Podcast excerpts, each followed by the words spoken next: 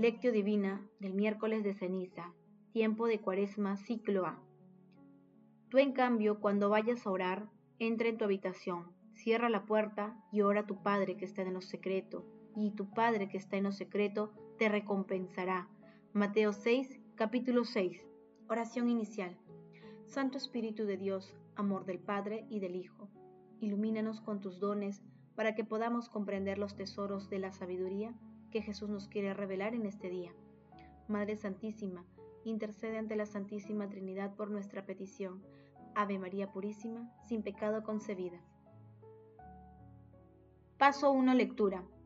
Lectura del Santo Evangelio según San Mateo capítulo 6, versículo del 1 al 6 y del 16 al 18. En aquel tiempo, dijo Jesús a sus discípulos, Tengan cuidado de no practicar las buenas obras delante de los hombres para ser vistos por ellos. De lo contrario, no tendrán recompensa del Padre de ustedes que está en los cielos. Por tanto, cuando hagas limosna, no vayas tocando la trompeta por delante, como hacen los hipócritas en las sinagogas y calles, con el fin de ser honrados por los hombres les aseguro que ya ha recibido su recompensa. Tú, en cambio, cuando hagas limosna, que no sepa tu mano izquierda lo que hace tu derecha, así tu limosna quedará en secreto y tu Padre, que ve en lo secreto, te recompensará. Cuando ustedes oren, no sean como los hipócritas, a quienes les gusta rezar de pie en las sinagogas y en las esquinas de las plazas, para que los vea la gente. Les aseguro que ya han recibido su recompensa. Tú en cambio, cuando vayas a orar, entra en tu habitación, cierra la puerta y ora a tu Padre que está en lo secreto, y tu Padre que ve en lo secreto te recompensará. Cuando huyen, no pongan cara triste, como los hipócritas que desfiguran su cara para hacer ver a la gente que huyan. Les aseguro que ya han recibido su recompensa. Tú en cambio, cuando ayunen no pongan cara triste como los hipócritas que desfiguran su cara para hacer ver a la gente que ayunan. Les aseguro que ya han recibido su recompensa. Tú en cambio cuando ayunes, perfúmate la cabeza y lávate la cara, para que tu ayuno lo note, no la gente, sino tu Padre que está en lo secreto, y tu Padre que ve en lo secreto te recompensará. Palabra del Señor, gloria a ti Señor Jesús. Empezamos hoy los santos 40 días de la cuaresma y debemos examinar atentamente por qué esta abstinencia es observada durante 40 días. Moisés para recibir la ley una segunda vez ayunó 40 días.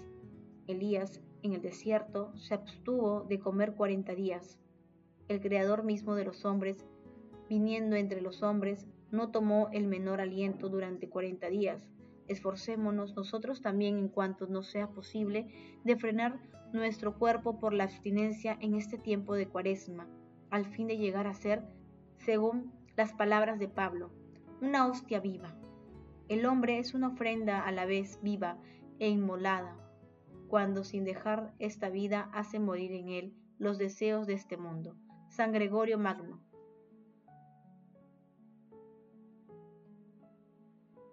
Con el miércoles de cenizas inicia la cuaresma, periodo en el que la Iglesia llama a los fieles a la conversión y a prepararse para vivir los misterios de la pasión, muerte y resurrección de nuestro Señor Jesucristo en la Semana Santa.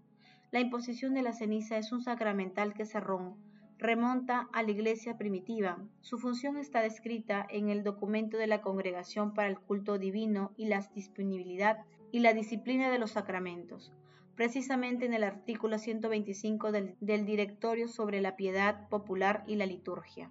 El Evangelio de hoy se ha extraído del Sermón de la Montaña y nos ofrece una ayuda para hacernos entender cómo practicar las tres obras de piedad, oración, limosna y ayuno, y cómo utilizar bien el tiempo de cuaresma. La ceniza es el miércoles de cuaresma, es ceniza de resurrección. Dios es capaz de sacar vida de la muerte y resurrección de las cenizas, de la misma manera como la espiga brota del grano que muere en el surco. Esto es motivo de gozo y estímulo para la apasionante tarea que hoy emprendemos camino a la Pascua, una auténtica oportunidad de renovación interior. Arriesguemos con la confianza de que Dios nos tiene en sus manos. Es un camino que nos revelará una realidad inimaginable. Paso 2. Meditación. Queridos hermanos, ¿cuál es el mensaje que Jesús nos transmite a través de su palabra? Nuestro Señor Jesucristo nos pide que juzguemos nuestros actos y evitemos juzgar a los demás. Esta actitud debemos acompañarla con la humildad para reconocer nuestros pecados a través del arrepentimiento y en nuestros sacrificios, que son acciones que debemos realizar personalmente, sin tratar de quedar bien ante nadie solo pensando que nuestro Padre que ve en lo secreto nos recompensará. Pidamos al Espíritu Santo obtener la creatividad necesaria para encontrar nuevas formas de vivir la oración, la limosna y el ayuno, que son obras de piedad muy importantes en la vida cristiana. El texto también cuestiona las fibras más íntimas de nuestro corazón, ya que es una invitación a practicar la valentía, en este sentido, intentemos responder. Nuestras acciones están motivadas por la búsqueda del éxito, de los honores y de privilegios humanos, o nuestra vida tiene un sentido cristiano? ¿Juzgamos a los demás antes que a nosotros mismos? ¿Qué aspectos de nuestras vidas estamos dispuestos a abandonar completamente a la gracia de Dios? Es una carta de Ascanio Colonna. San Ignacio de Loyola decía, son muy pocos los que dan cuenta de lo que Dios haría de ellos si se abandonaran en sus manos y se dejaran formar por su gracia.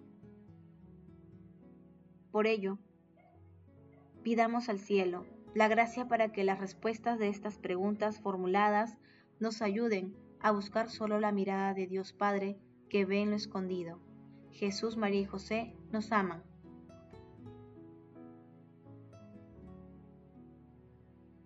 Paso 3. Oración. Concédenos, Señor, comenzar el combate cristiano con el ayudo santo, para que, al luchar contra los enemigos espirituales, seamos fortalecidos con la ayuda de la austeridad. Padre Eterno, te pedimos por la Iglesia para que, en este tiempo cuaresmal y animada por el Espíritu Santo, motive y acompañe a los fieles hacia un encuentro con nuestro Señor Jesucristo. Espíritu Santo, brisa de las horas de fuego, ilumina los corazones y las mentes de los gobernantes de todos los países para que elijan siempre el diálogo como medio de solución de los conflictos y nunca la guerra. Te lo pedimos con todo el corazón, amado Espíritu Santo.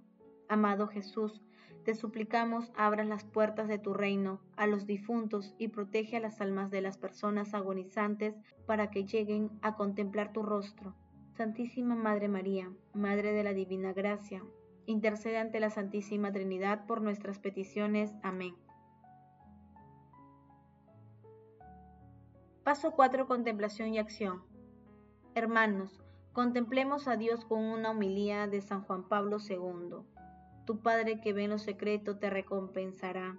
Estas palabras de Jesús se dirigen a cada uno de nosotros al inicio del itinerario cuaresmal.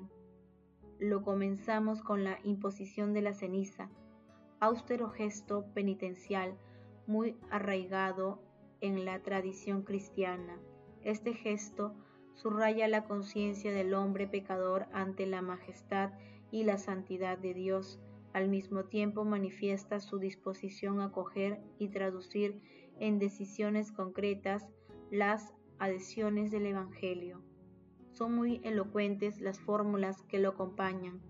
La primera, tomada del libro de Génesis, acuérdate de que eres polvo y al polvo volverás, evoca la actual condición humana marcada por la caducidad y el límite.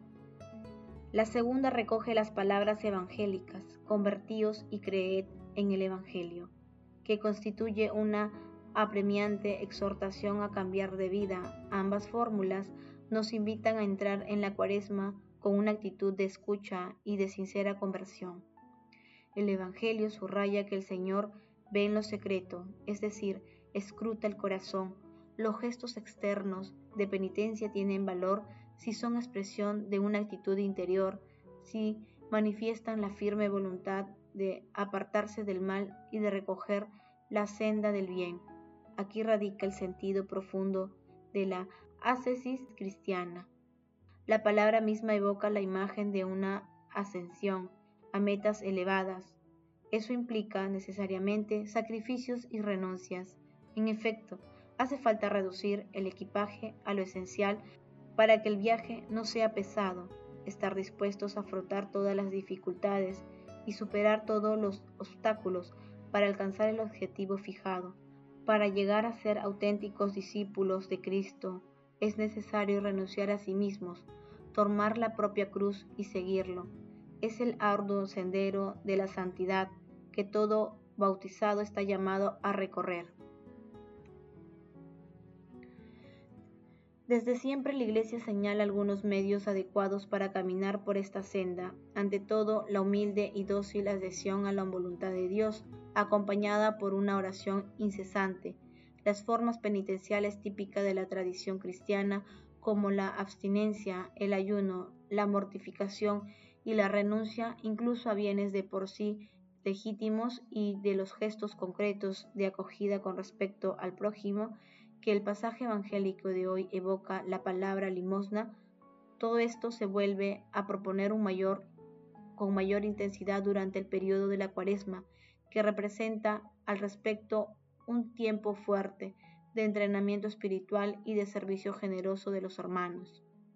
A este propósito, en el mensaje para la cuaresma quise atraer la atención en particular hacia las difíciles condiciones en que vienen tantos niños en el mundo, recordando las palabras de Cristo, el que reciba un niño como este en mi nombre, a mí me recibe.